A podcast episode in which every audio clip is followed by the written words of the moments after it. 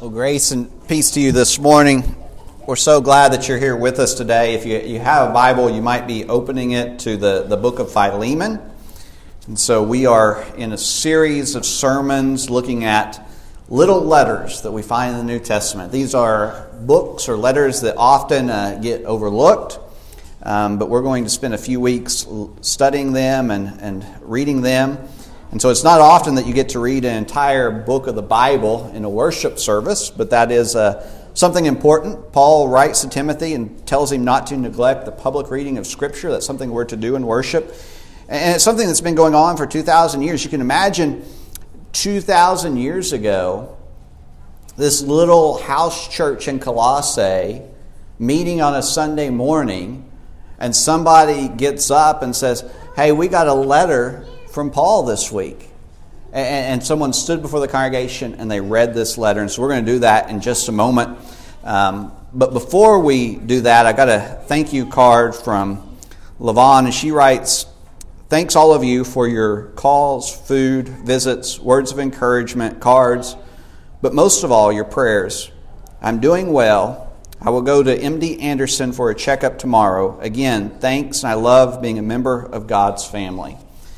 You know, Ron mentioned how it was uh, easier for him to, to sing today because Levon was, was here. I said last Sunday after she was here, it was easier for me to preach because she was here. You know, it just uh, felt empty without her all those weeks, and we're very thankful you're, you're back with us. So let's hear God's word um, as Paul writes to Philemon. "Paul, a prisoner for Christ Jesus, and Timothy, our brother, to Philemon, our beloved fellow worker, and Apphia, our sister, and Archippus, our fellow soldier, and the church in your house. Grace to you and peace from God our Father and the Lord Jesus Christ. I thank my God always when I remember you in my prayers, because I hear of your love and of the faith that you have toward the Lord Jesus and for all the saints. And I pray that the sharing of your faith may become effective for the full knowledge of every good thing that is in us for the sake of Christ. For I have derived much joy and comfort from your love, my brother, because the hearts of the saints have been refreshed through you. Accordingly, though, I am bold enough in Christ to command you to do what is required. Yet, for love's sake, I prefer to appeal to you. I, Paul, an old man, and now a prisoner also for Christ Jesus. I appeal to you for my child Onesimus, whose father I became in my imprisonment. Formerly he was useless to you, but now he is indeed useful to you and to me. I am sending him back to you, sending my, my very heart. I would have been glad to keep him with me in order that he might serve me on your behalf during my imprisonment for the gospel. But I prefer to do nothing without your consent, in order that your goodness might not be by compulsion, but of your own accord. For this, perhaps, is why he was parted from you for a while, that you might have him back forever. No longer as a bondservant, but more than a bondservant, as a beloved brother, especially to me, but how much more to you, both in the flesh and in the Lord. So if you consider me your partner, receive him as you would receive me. If he has wronged you at all or owes you anything, charge that to my account.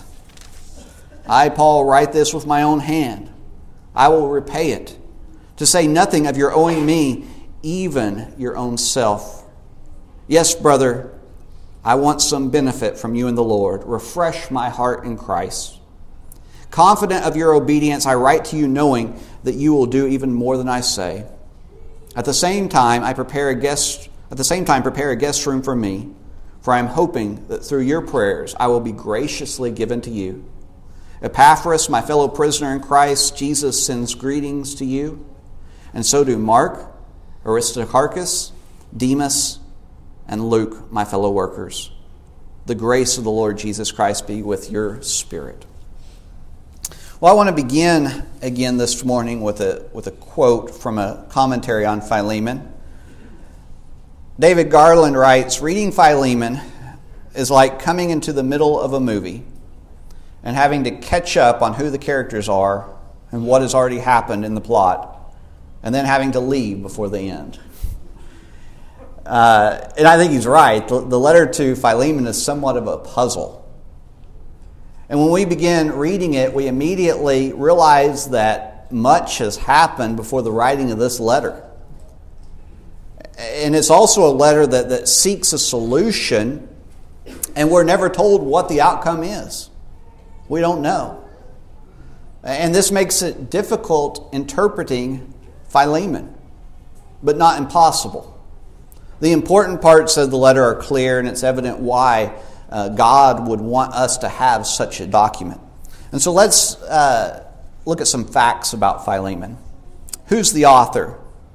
Well, at the beginning it says Paul and Timothy, primarily Paul. Uh, Timothy may have been the scribe. Timothy may have, you know, helped him along with this, but it's, it's Paul writing to Philemon. There are twenty-five verses, just as there were twenty-five verses last week in the book of Jude. The audience here is Philemon. He's mentioned first. And so again, uh, first and, and foremost writing to Philemon. But he also includes Apphia. This is Philemon's wife, Archippus, their son, and the church in Colossae. The purpose of this letter is to seek the reconciliation of Philemon and Onesimus. There's some conflict there. And some interesting facts. It's a personal letter that is meant to be read in front of others. Hmm. And we also learned the church in Colossae meets in Philemon's home. Well, when reading Philemon, the, the first question that may pop in our minds is this: should I be reading this letter? You know, we've all experienced moments in our lives where we've walked in on someone that's having a, a serious conversation about a sensitive issue, and they didn't know that we were there. And we recognize in those moments that we are overhearing something that others might not want us to hear. And so the polite thing to do is to leave the room, or maybe to speak up, so that whoever is having a conversation knows that we're in the room. And we understand this. And, and as we're reading Philemon, we may have a desire to speak up and say to Paul, wait just a minute, you know. I'm not sure I should be listening in on this conversation. It doesn't have anything to do with me. Philemon is a personal letter about a personal matter. But Paul wants the church to overhear what is going on. And this is why he addresses the letter to Philemon, but he also addresses it to the church that meets in his home. And so he invites the church to listen in. Why? Why would he do this? Well, it's because we're connected to one another. You see, the modern view of church is that we are a group of individuals and nothing more. We show up once a week, we say hello to one another, and that's it. We don't see each other again until next week. We don't think about each other again until we see them the next Sunday. But that's not the biblical understanding of church. The biblical understanding of church is that we are a family, we are a body. It's that we rejoice together, we weep together, we do life together. And this is why Paul does not hesitate to allow the church to overhear this conversation, because the church belongs to one another. He also allows them to hear it because they're going to be able to learn something from it. And this is why Philemon is in the New Testament. It is an inspired word from God. It is still living and active. It continues to bless the church today. And so we need to overhear this conversation, which seems personal, maybe a little foreign, because this conversation is rooted in the gospel. And Philemon is going to help us look more like Jesus. And the next thing you might notice about this letter is the lack of commands. In fact, this is directly referenced in verses eight and nine. It's not hidden at all. Paul just puts it out there. He says, accordingly, though, I am bold enough in Christ to command you to do what is required. He says, I could command you, yet, for love's sake, I prefer to appeal to you. I, Paul, an old man, and now a prisoner also for Christ Jesus. Paul says he, he could command, but he's not going to. And people often think of the Bible as just a book of rules and regulations. But that's not the case. Yes, there are commands in Scripture. There are famous commands in Scripture, things like the Ten Commandments. And we need to pay attention to the commands of God. But we must also realize the Bible is much, much more. It's the story of God. It is narrative and poetry. It is filled with songs and prayers. It's also filled with passages like Philemon, which focus on our transformation. And if we think Christianity is just about following commands, then we have missed the point. And this was one of the mistakes that some of the Pharisees made. They viewed religion purely from a legal perspective. And this view says, well, as long as we follow some of these commands, then we're good. We've made it. But the Bible actually teaches that we're only made right by the blood of Christ. And we are saved by the sacrifice of Jesus on the cross, and that's what we should put our trust in. And the goal of our salvation is to be transformed into the image of Jesus. And we see this in passages like Philippians chapter two and Romans twelve. Romans twelve says, I appeal to you therefore, brothers, by the mercies of God, to present your bodies as living sacrifices, holy and acceptable to God, which is your spiritual worship. Do not be conformed to this world, but be transformed by the renewal of your mind, that by testing you may discern what is the will of God, what is good and acceptable and perfect. Paul says you, you, you should be transformed because you're going to come into situations and interactions with others, and you need to know what you should be able to, what you, you should be doing. You know, a person can follow the commands of God and never be transformed. And this is one reason why Paul doesn't offer commands in the letters in the letter to Philemon. He doesn't want them to be a group of legalists who obey a few commands but rarely act in a Christ-like way. Instead, he wants them to be transformed into the image of Jesus so they act like Jesus all the time, so that they know what to do in situations that, that maybe the Bible never addresses. And so the book of Philemon is about how to think like a Christian. But before we get to that, we need to know the story behind the letter. What's going on here? What's happened? Well, these are the things that we can know. Philemon was a wealthy Christian from Colossae. The church met in his home, and it's very likely that he was one of the leaders of the church. Paul considers him to be a partner. That's what he calls him in the letter. He says he's a partner in his work of sharing the gospel. Now, at the time that this letter was written, Paul, who writes it, he was imprisoned in Ephesus, which was about one hundred miles away.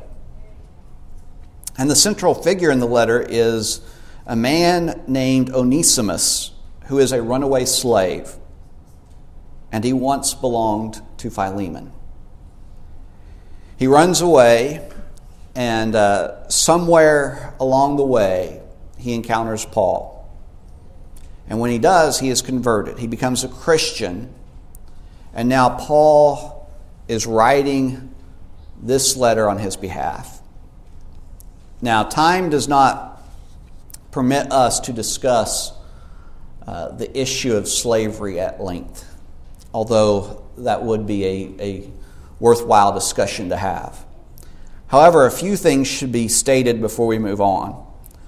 Uh, first, slavery in ancient times was not like American slavery. The, the, they're two different things. It was not based on race, first of all. It was a part of society similar to social classes in other societies. And if Onesimus were set free, it is likely his circumstances would not change at all. It, it wouldn't better himself at all. Now, that being said, it still was not a good thing, and there were a lot of abuses. For instance, one, one of the most common is that women and children were often sexually abused by their masters, and that's documented in historical accounts.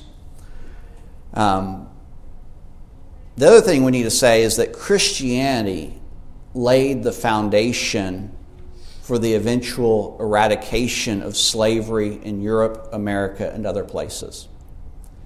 Now, it took too long. It shouldn't have taken that long.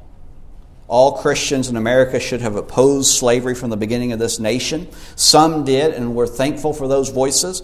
Others did not, and this is why slavery continued in our country. But that being said, without Christianity, slavery might still be alive in much of the world today. And slavery is still alive in parts of the world today. It hasn't been eradicated fully. Um, but Christianity forever altered how people view one another. And what the letter of Philemon shows us is how to respond as a Christian to imperfect situations. Because we live in a broken world. And, and that's not going to be changed overnight. And sometimes we just need to do the best we can while we continue to work towards a better future. This relationship between uh, Philemon and Onesimus was fractured. Onesimus deserted Philemon, and he may have even caused some financial damage. Possibly he took something that, that wasn't his. Paul mentions this in verse eighteen, that he's going to repay Philemon for any debt that Onesimus might have incurred. And this is a minor thing, because what Paul is really interested in is the reconciliation of two brothers in Christ. And if that costs him some money to see two brothers reconciled, then so be it. It's nothing to him. He's not going to allow money or anything else to stand in his way. And Paul sends Onesimus back to Philemon with these words that are found in verses fifteen through sixteen. He says, "For this, perhaps, is why he was parted from you for a while, that you might have him back forever, no longer as a bondservant or a slave, but more than a bondservant, as a beloved brother, especially to me, but how much more to you, both in the flesh and in the Lord." And so Philemon is no longer to view Onesimus as he once did. He's no longer to be seen as a slave or as a bondservant. He's not just a worker. He's not to be seen as someone who wronged Philemon. Instead, he is to be seen or to be viewed as a brother in Christ. Now, this was a radical idea in the ancient world, because slaves were not on the same level as their masters. But Paul says Philemon should see Onesimus as an equal. And what Paul does is he raises Onesimus' status. He tells Philemon not to look down on him. He tells him not to look at him as a lesser human being. Instead, he is to look at him from now on as a brother. The Lord's table was a great equalizer in the ancient world. In a world that, that was greatly divided by different classes of people, um, the, the ancient world, this idea that people were equals was, was absolutely foreign. No one had thought of that at all. But Christianity introduces the idea that, that all are equal around the Lord's table. And Christianity plants the, the seeds that lead to equality and freedom. And it challenged long-held perceptions and, and changed the way that people viewed one another. It changed relationships, including this one between Philemon and Onesimus. In a famous passage from Philippians two, Paul writes, "Let the same mind be in you that was in Christ Jesus." And so as Christians, we are to think like Jesus thought. We are to see the world in a different way. We are to view others from the perspective of Christ. And this is how the world has changed. We imagine a different reality. We live as if God's will is being done on earth as it is in heaven. And this allows us to enter broken situations and to seek what is best. And we may not change the world overnight, but we are working towards that reality. And sometimes it may involve small steps, but we're always working towards a bigger and brighter future. Change happens on a personal level. It happens in our relationships with one another. And so we live in a culture that would like us to hate one another. I don't know if you've noticed that, but you turn on the, the news, you get on social media, and, and we're told to hate one another. Our culture says that, that people who disagree, that they shouldn't be friends. But the gospel tells a different story. The gospel says that we are united through the blood of Christ, and that we are equals around the table of the Lord, and that we are brothers and sisters in Christ, no matter what we look like, no matter how we vote, no matter. We're brothers and sisters in Christ. And so becoming a Christian not only changes our relationship with God, it does that, but it changes our relationship with one another.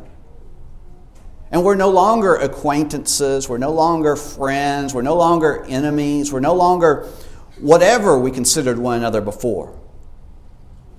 We're now family. And we now see each other differently. And we relate to each other differently. And this is church. And as a church, we take seriously the practice of forgiveness and reconciliation. And, and our goal is to be perfectly united. Now, this is sometimes difficult in a fallen world. I can get up here and talk about how we're to be united all day long. But when it comes to where the rubber meets the road, it, it's sometimes hard. Sometimes difficult, because we fall out of sorts and we sin and we say something that, you know, later we wish we would have never said. But when this happens, we seek reconciliation. We give each other the benefit of the doubt. We forgive one another. And then as brothers and sisters, we share a meal together around the Lord's table. And so I suggest to you that Philemon is much more than a private letter. What it is, is it is a pattern to be followed. It is an invitation to think differently and to see each other as something more than our worldly relationships. Church is the reality that matters because we are training ourselves for what is to come. And we live in expectation of what is to be. Now, we don't always get it right. We sometimes stumble along the way. We sometimes stumble more than we would like. But that's okay, because we are held together by the blood of Christ. And we find grace and forgiveness around the table of our Lord. And we seek to imitate these blessings to the best of our ability. We have encountered the love and grace of God, and we will never be the same. It has changed us. And so, may we offer hope to a lost and dying world by seeking to live in such a way that shows we have been transformed by the gospel of our Lord and Savior, Jesus Christ. Let's pray. Father God, we're thankful for family. We're thankful for church, which is family. The people here this morning, they are our brothers and sisters. And we acknowledge that we are united to one another through the blood of your Son, Jesus. We pray that we would regularly practice forgiveness and reconciliation. And Father, we would pray that we would do this so that the outside world could get a glimpse of what it is you want us to be. And that we might be a shining light to a divided world, a world that is often hostile towards one another. We acknowledge that this is not your desire, but that you would have us to love one another and forgive one another, because this is what you did for us. We pray this in the name of Jesus. Amen.